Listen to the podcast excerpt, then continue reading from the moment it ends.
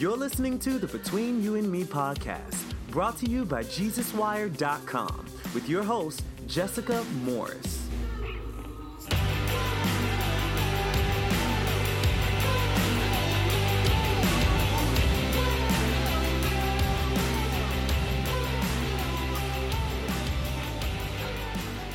Hello, welcome to the new episode of Between You and Me, the podcast where we talk about the things that hurt, heal, and change us in the music industry and in the church.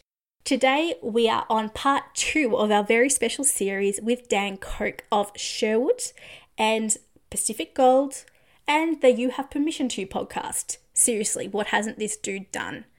Anyway, today's episode is so exciting because we are diving into his career. He's telling us all about how Sherwood started, what it means to him, and how his life changed when they broke up. I mean, people talk about success of a band, right? They're like, oh, you did this and you toured with this. I mean, these guys were with like Relient K. They have friends with some of the biggest people in the industry. They did Vans Warped Tour. You know, you name it, Sherwood have done it. But when you break up, no one really talks about you anymore unless you do a reunion tour. Well, Sherwood definitely did a reunion tour, but it's also like what happens between then and what happens afterwards, and how do you keep living your life and being a whole, fully healthy human when you're not part of the band that you thought defined you and that you loved when you were a teenager? We get to talk all about that today with Dan Koch. So I'm here for it, and I'm so excited that you guys are too. There is no intro today because you heard it all last week. That being said, if you missed last week's episode, go dive in. We talk end times, theology, and Dan's work as he's starting to become a psychologist. So we dive into that, and today we are looking at the other half of his life, the musical aspects. I think you guys will love it.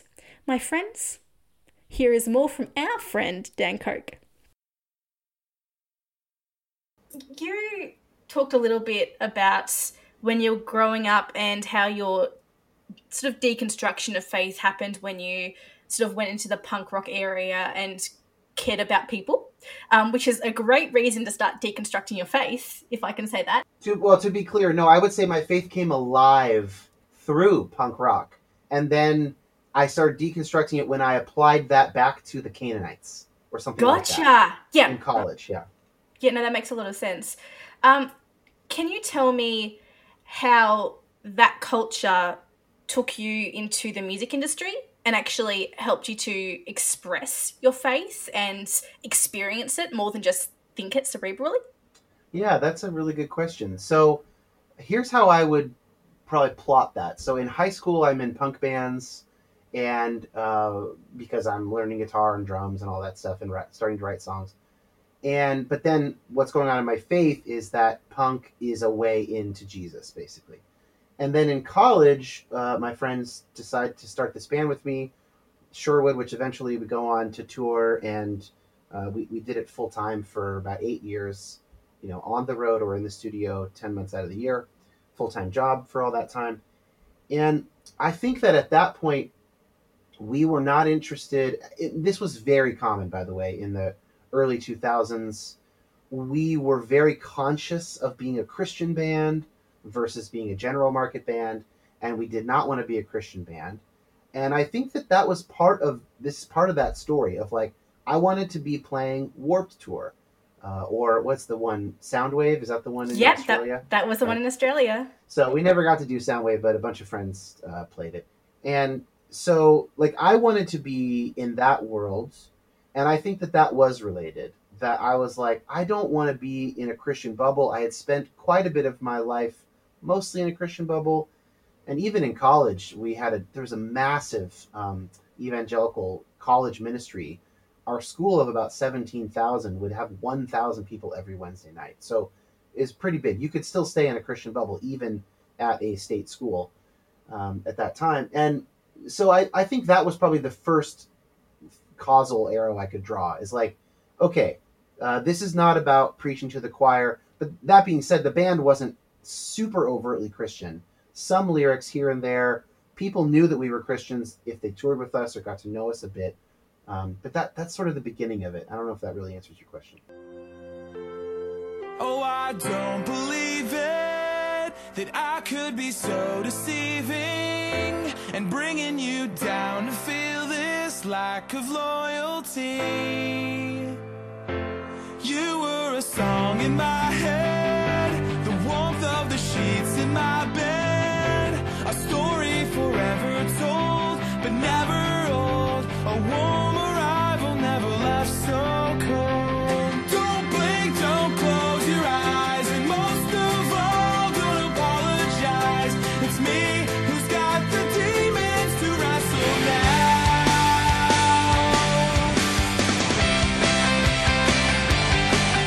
Oh, definitely. I actually had a question about the Christian secular divide in the music industry, and that started to answer it. So that was terrific. Did you get feel any uh, pressure from family, friends, or even the wider evangelical church to be more uh, pronounced about your faith and saying we are a Christian band? Not really. I mean, I certainly didn't get any from my parents, which I'm grateful for. Uh, and I think all of our parents were just so excited that we were doing this thing, that we were having whatever sort of limited success that we had. Um, I don't remember getting a lot of pushback about that, honestly, which now I think about it is surprising, maybe. But I think it also speaks to the fact that I wasn't really raised in that fundamentalist context. So if for instance like a friend of my parents at a christmas party had made a point like that they would have been the weird one in my experience they would have been the oddball Yeah. Yeah. So I know that there's it, it's probably disappeared a bit in the last few years, but probably in the late 2000s, early 2010s, Christian culture, or evangelical culture, I should say, has this habit of cottoning onto a celebrity or a band and they say something about God, maybe overtly or just a little bit, and we sort of go, they're ours. Look at them being a great witness to the faith. yeah tim And we- tebow kanye west yeah etc Yep, and we lobby them all the way until they say something we disagree with, or until they release an album that talks about sex. And then, unless you're Kanye, it's the reverse. But, but then it's like, then we literally will like pour gasoline on them and just just leave them. Like, like we're just like done. And and Yeah. I've I've sort of seen so many artists or observed it even in my own life, so many musicians just be like, I I'm either going to stay clearly in this Christian sphere because you know I can make a living out of it, it's authentic for me, or there are people who are like, I'm just going to try and step away from that as much as I can because that's nasty. And like, I, I think of like Switchfoot and Relient K, particularly as bands like that, even a little bit Need to Breathe, who would somehow straddle this secular Christian divide, and I'm not sure they even want to. And I'm just like, how how as a musician do you approach that and sort of go how can i be authentic to my own craft knowing that i could get all this i don't know this feedback positive or negative about my personal faith when i literally just release something Yeah, it's really interesting. You know, um, frankly, a, a number of close friends of mine have had to deal with this question on a lot more personal level than I've ever had to deal with it. Um, but what I think a big part of it is that there is a massive cultural machinery around Christian media, and that includes music, it includes films, it includes whatever. Uh, probably podcasts, and to some extent, it includes uh, head pastor jobs and stuff, teaching pastor jobs and stuff like that, um, and authors and all of that. And and you know, on the one hand, uh, having an industry of content for a large group of people that is specifically for them is a great thing. That's one of the good things about capitalism and uh, technology and a free market and all that is that people can have their problems addressed directly without having to just look for their own meaning in some state approved book release or something, you know? Uh, so that's great. But then there are market pressures that accompany that. So once you have that, then you have a consumer base that has certain expectations. And uh, they might they might have good uh, I don't know motivations for those expectations, like for instance uh, a soccer mom saying, "I would like music that is safe for my teenager to listen to, that I don't have to like pour through every lyric to figure it out." I think that's a perfectly fine motivation. A darker motivation would be something like, "I like rap." and I'm a Christian, but I don't want anything that challenges my notions of race. Well, that's a bad motivation. And yet, uh, there are stories of a lot of these African American Christian rappers basically being told to stop talking about racial issues in their own art because the market will not support it, essentially. That's my translation of what is going on. Uh, the festivals will not book you anymore. You won't sell these records. These stores will not carry you because you will be perceived as part of the liberal political agenda. But like these are people writing about they're writing about an organic style of music that developed in their racial communities, Mhm. right? And so I don't know if that is a start to answering your question or not.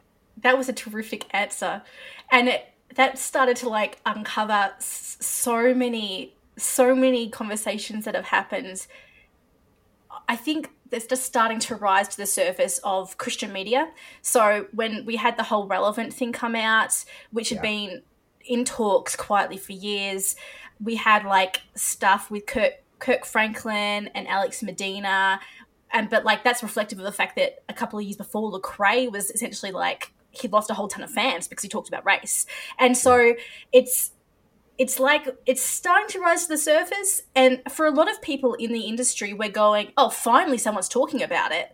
But for a lot of other people who had no idea, they're like, wait, what? Racism exists in the Christian music industry, and like Yeah. and and you mean there's unethical things that go on? It's like yeah because there's people and because it's a business. Um so while you're like really dot pointing those things i i'm he- hearing them and going that's exactly why i started this podcast. Because i was like how do i reconcile this with my faith? I moved to nashville and was like all these christian musicians are here or quote unquote christian and and what does that even mean? And they're unhappy and some have left the church. And there are some who like don't even like what they're writing. And what does this all mean? And so i completely understand that because it's so complicated and convoluted but it's such an issue that a lot of people just don't even see or hear. I think that's awesome. I think that's a fantastic reason to start a podcast. And I, I guess I wonder, like, do you feel like you can even, like, how honest do you even feel like people feel they can be on your show if their oh. if their bread and butter is writing Hillsong songs or something? Oh my gosh, yes. Um it's so true. And I'm so aware of that because so I my press release that I put out to send to artists and, ma- and managers and stuff essentially says, look, I want to have conversations that will normally never make it to press. I want to have conversations like what you'd have over a drink with friends. But I also know realistically that lots of artists don't have the luxury of that because they will lose their entire career if they say one thing wrong. Um, so when I talk to independent artists or artists who have been who have been signed and left, they will be unfiltered. They will Yeah. say nearly anything sure. they want. Um, but then I have artists who are signed on, who are signed and like I have had Hillsong on and stuff, and I have great respect for them. But I also know that they're not just talking for themselves; they're carrying the entire vision of a of a church and a brand. So I actually can't expect them to tell me their complete personal opinion about something, short of what stays on brand and message. And so it's this really awkward nuance of going, how can I find the authentic part of that person's story in a way that respects them without actually exploiting them? Because I want them to share their story, but I don't want them to lose their career. And I don't want them to feel pressure to do that either. And so it's this really awkward balance of actually going, what does this person need in this moment and how can I facilitate that conversation? Two hands hold my father's cup. One says drink, the other stuck on everything. I've tried to push away, push away. When the devil whispered in my ear that I could live a thousand years if I stay on the straight and narrow way. It's in these bones, but some people never see. They won't wake up from the dream and go it alone unless we grow, transforming others' eyes, cascading butterflies into the unknown, into the unknown. Hey everybody. It's Christy Nordoff here. I wanted to share a little bit with you about my book coming out March 1st. It's available for pre order now with some freebies. It's called Writing Worship How to Craft Heartfelt Songs for the Church. You may have noticed lots of churches are beginning to sing their own songs, and while this seems like a new thing, it's actually a very old thing. And I believe it's beautiful because the church is getting her voice back. So if you've ever been interested in songwriting or you'd like to write for your church, check it out. We talk a lot about the heart behind a songwriter writing for worship. We talk about the skills it takes to get it done. We talk about the community that you need to have around you and the importance of co writing. And then we also talk a lot about the purpose behind why we do what we do. So go check it out, Writing Worship. Do you create wedding videos, podcasts, ads, content, maybe even one of those slideshows while you're trying to move your church into the 21st century? Well, Soundstripe is the answer to all your problems. The ultimate music stock site made for video producers, they offer a great variety of high quality royalty free songs and have an unlimited licensing model. This is literally one of a kind in the industry. And that is because it was created by musicians. With a monthly or yearly fee, you have unlimited access to world class music. We are talking composers like Aaron Sprinkle and Matt Winton. Every time you license a song through Soundstripe, the royalty goes straight back to the musician. With curated playlist, new music every week, and more than 30,000 special effects. This is the ultimate source of music for creatives. Trust me, I've been using this since day one with Between You and Me, and I can tell you that any background music you are hearing comes directly from Soundstripe. They are absolutely incredible. When you sign up for Soundstripe today, you can get 10% off using the code UMePod.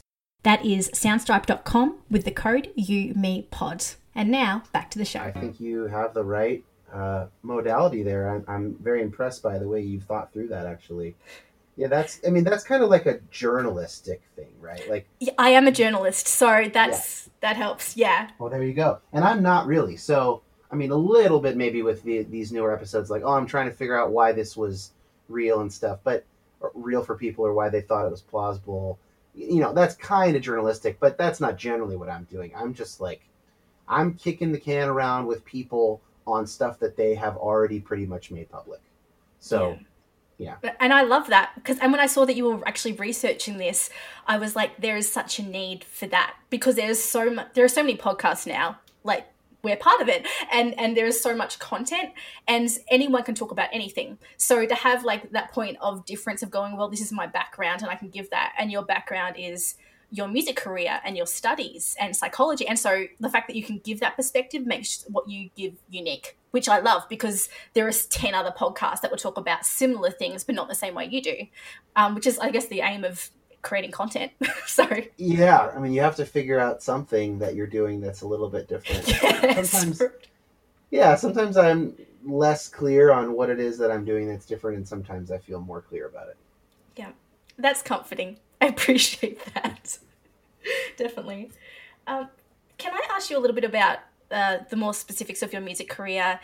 Normally, when I have an artist on, I will be like, "So, tell me how you got started and how you got signed," and they take me through the whole narrative. Um, but I would love to know for you, like, when you, well, how you were signed for starters with Sherwood, and how that took you around the world. Can I start with that? that sounds like good Yeah. start.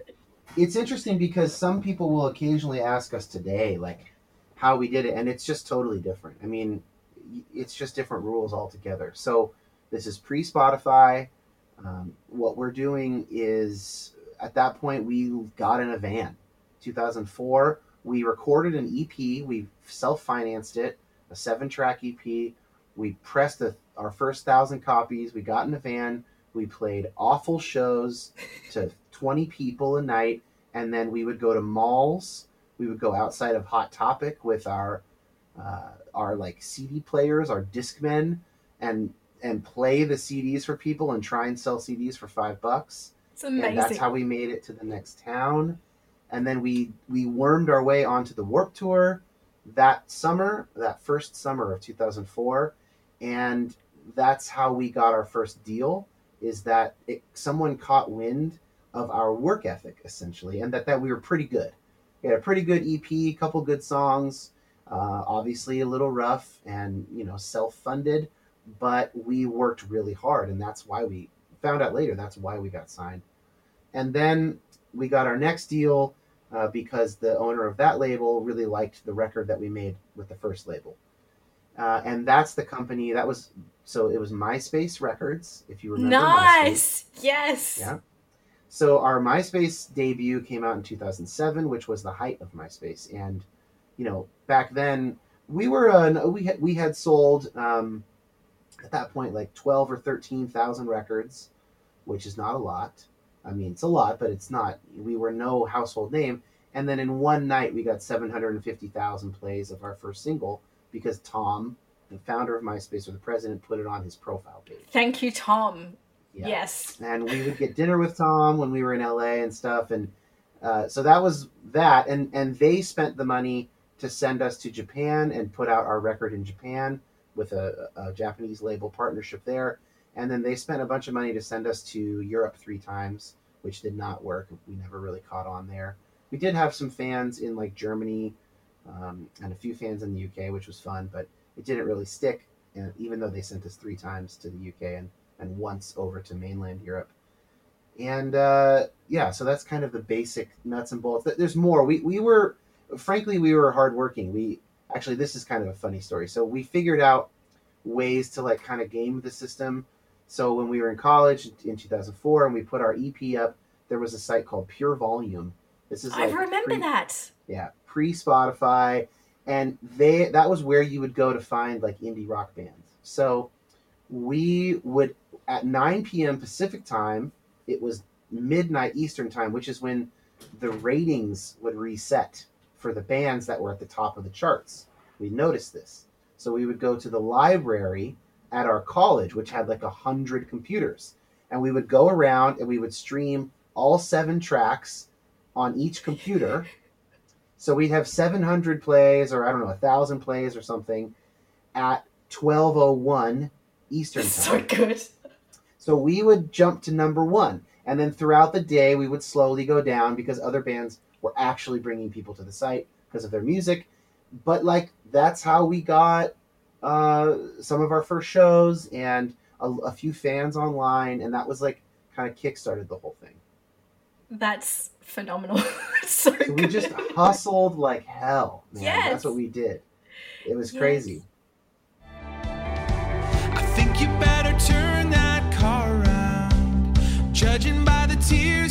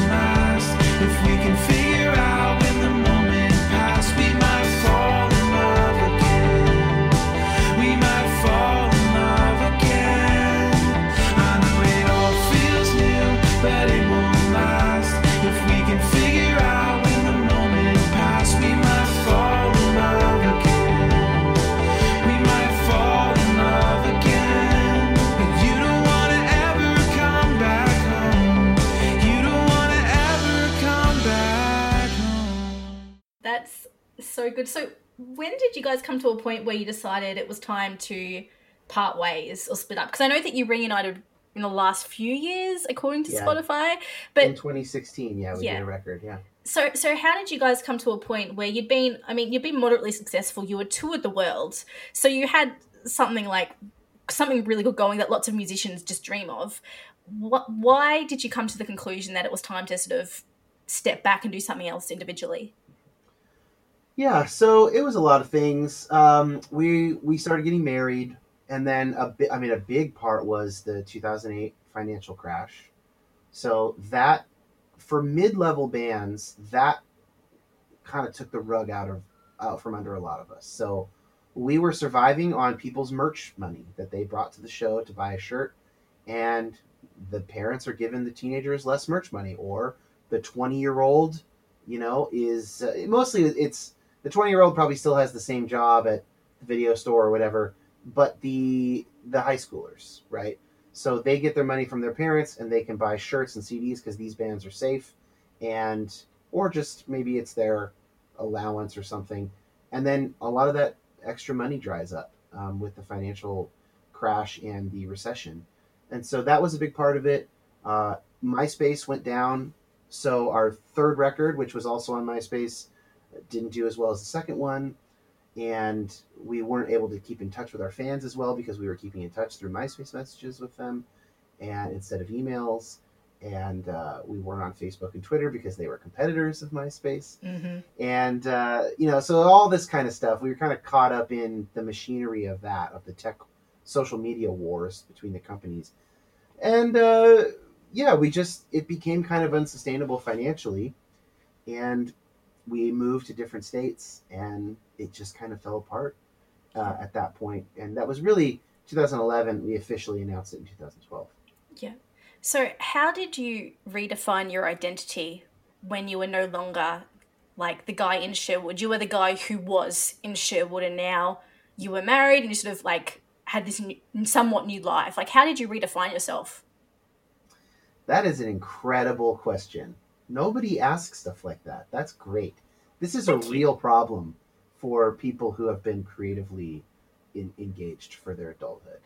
Um, uh, so at first i was just the newly married guy piecing together a living but very quickly i was like oh i'm going to start another project. So i started a band called pacific gold. It was initially called wayfarer but there were a bunch of wayfarers. So we changed our name and that was my identity for a while even though we were a lot less popular uh, but i would put my extra time into it and i would think of myself as dan from pacific gold. I remember thinking one time that if i got if i had a cancer diagnosis and i had two years to live or a year to live what would i do? I would write as many pacific gold songs as i could. That was how i saw myself. And now it's kind of incredible to me how quickly i transitioned I think that I needed something like that to define myself, and so that's what I that's what I chose almost by default. But then um, around 2016, I don't remember if it was before or after we did the Sherwood record. Uh, at a at a all church retreat at the church my wife and I were attending, I, I we did this exercise and I realized that I didn't need my identity to be that I was a musician that I was always like Dan was always working on a record was one thing I believed about myself that had to be true. And I recognized I didn't need to be that way.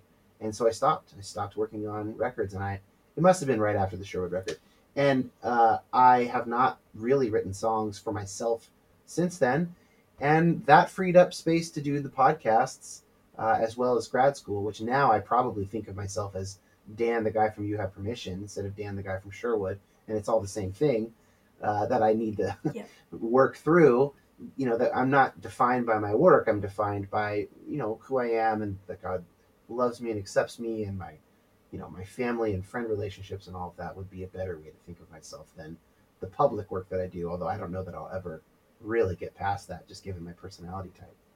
I I get that too. It's a, I because I put so much of myself into my work, which I imagine Yeah. you do as well.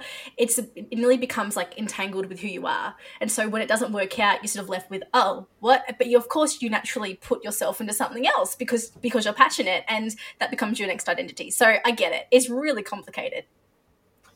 yeah and then and then the more successful that that thing gets the easier it is to feel that Mhm. way so as i'm sure you do you watch your download numbers and if they go up you feel good about yourself and if they go down you wonder if you're doing something wrong and are people not accepting me or they just don't like this you know Yep. And that's the things that everyone thinks but no one talks about. So everyone else thinks that everyone else is just like really happy and successful all the time because Instagram Yes. yep exactly yeah Um, you talked a little bit about uh, your work with Pacific Gold, and I know that you don't um, write for Pacific Gold anymore. But I was looking, and is that your take on hymns?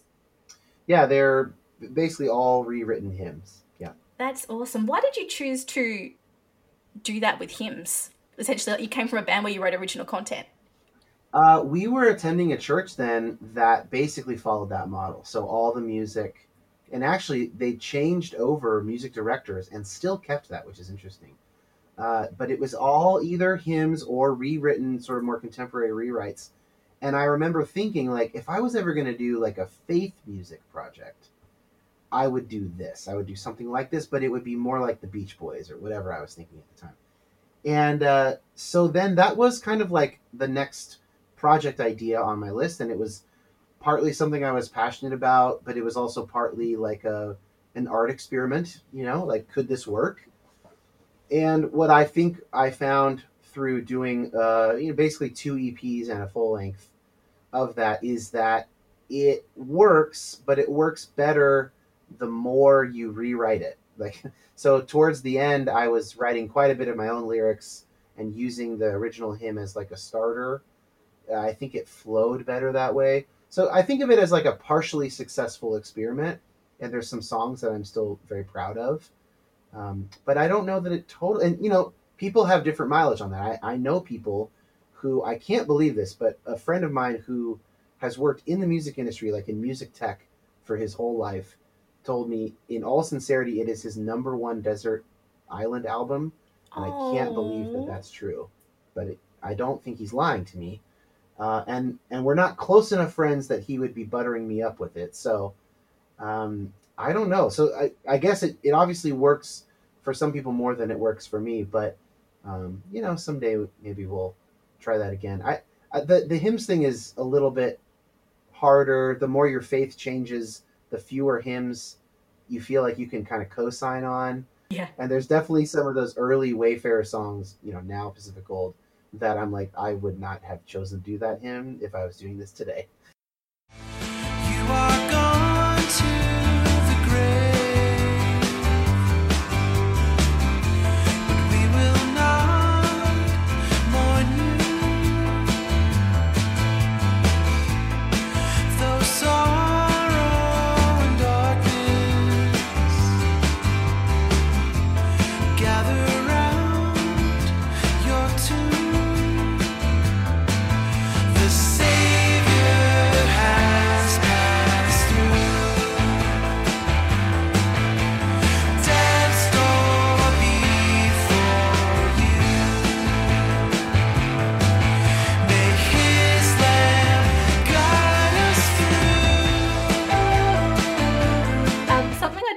End of every podcast is just ask my guest a few random questions.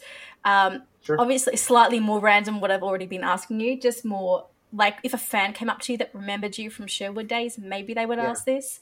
Um, so, number one, what was your most pinch me moment as a musician?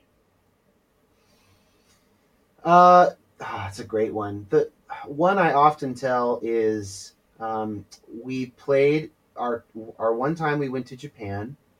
We I missed my connecting flight.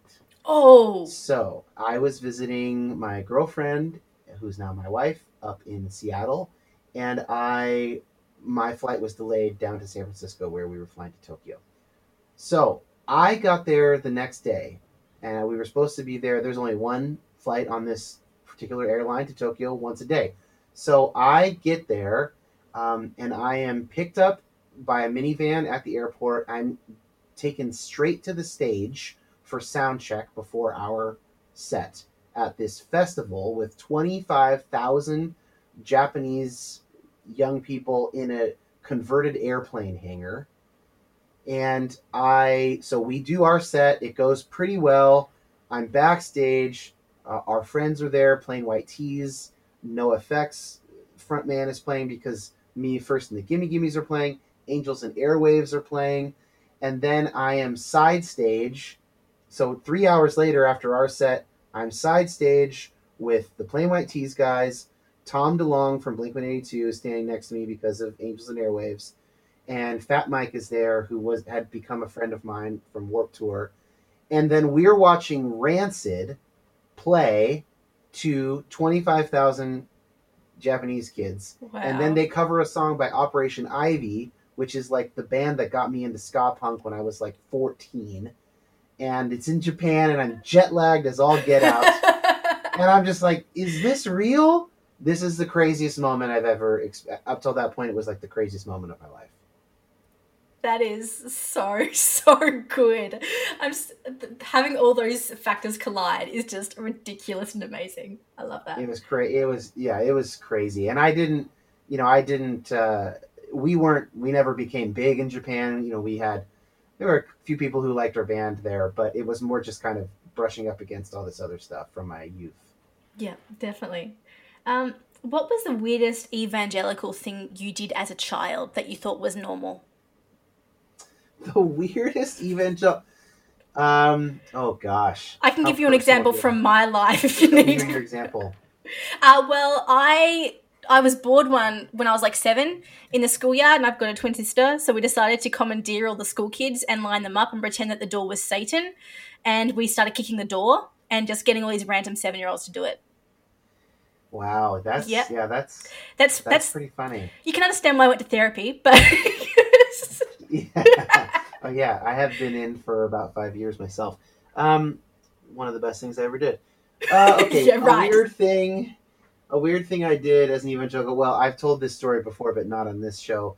Uh, when I was in the midst of all of my terror about Jesus coming back, I remember being in sixth grade, before puberty, and praying to God, "Please let me be naked with a woman before you come back.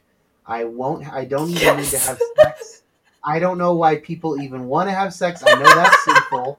I just want to be naked with a naked girl, and I don't want you to come back best. before that. oh my gosh, that is amazing. Sorry. Yeah, that's a real story. No, That's excellent. That is excellent.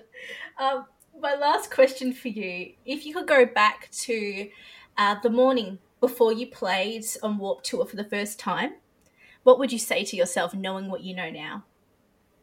oh my gosh. Oh wow. What would I if yeah, what would I tell myself about that whole time? Um I'm gonna think about that for a second. That's really good Please, question. please do.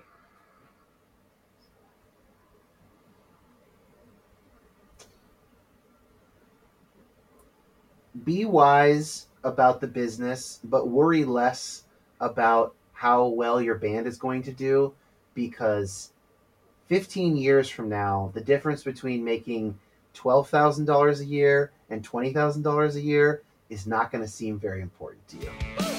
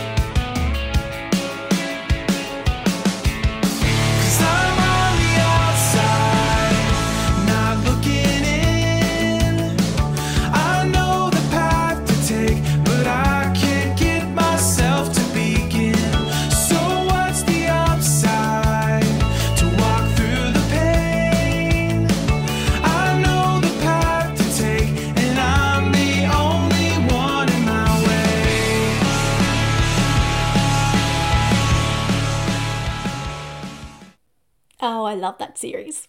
I love talking about hard things and weird things and finding kindred spirits on the other side of the world because we all somehow survived weird evangelical culture together and found music through it. so grateful I have you guys. if you loved Dan and would love to chat with him and say congratulations on your new baby, definitely go and do that. You can find him online at Dan Coke, that is D A N C O K E. All the details are in our show notes below, as well as links to the music that we played today so you can pick up some of his old tunes and really enjoy and appreciate that. You will also find a link to his podcast if you'd like to hear more. Thank you guys for joining me for this extra special series with Dan.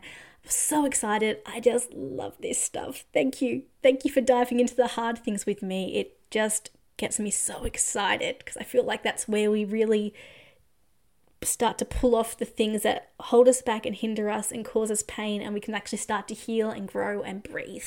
And Dan does that through his podcast and he's done that through his music, and I love that we got to chat about that today. So thank you, Dan. That was the end of our series with Dan Koch, but Good news, we are back next week, so we're keeping our regular schedule and we'll have a wonderful new episode for you. So, guys, make sure that you hit subscribe on your favorite podcast platform so you can get that as soon as it hits your inbox. And if you love what you hear, would you please go and give us a review? I know that I seriously ask it every week and every podcaster does. It's like a broken record. But the thing about reviews and star ratings is that it just helps people to actually hear and find and see the podcast, which is crucial crucial for independent podcasters. So I would love it if you would go and do that. If you would like to support the podcast, but don't really know how to, we also have another excellent option. We have merch. Follow the link in our show notes or visit betweenyouandmepod.com. You'll find a link to some sweet logo merch, uh, some tributes to some old CCM icons. You can get mugs and diaries and t shirts and hoodies and you name it. Apparently, we even have baby onesies. That's a thing. So go and check that out as well, guys. We would love you to support us in that way and to look really cool doing it. That's all for this episode, but I will see you guys next week. My name is Jessica Morris, and I will see you then. The devil thought he had a hold me. He told so many lies that I believed. Got too weak to carry on. I thought that I was too far gone. But then I heard a voice from Calvary. And now I'm singing, No more shackles on my feet.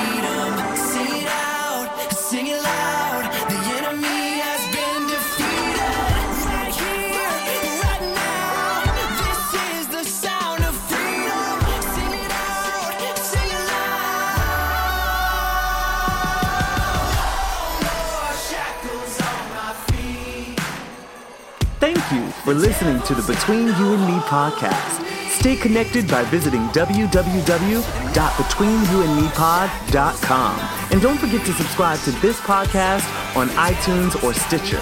For more Christian news, reviews, and interviews, get plugged in to JesusWired.com.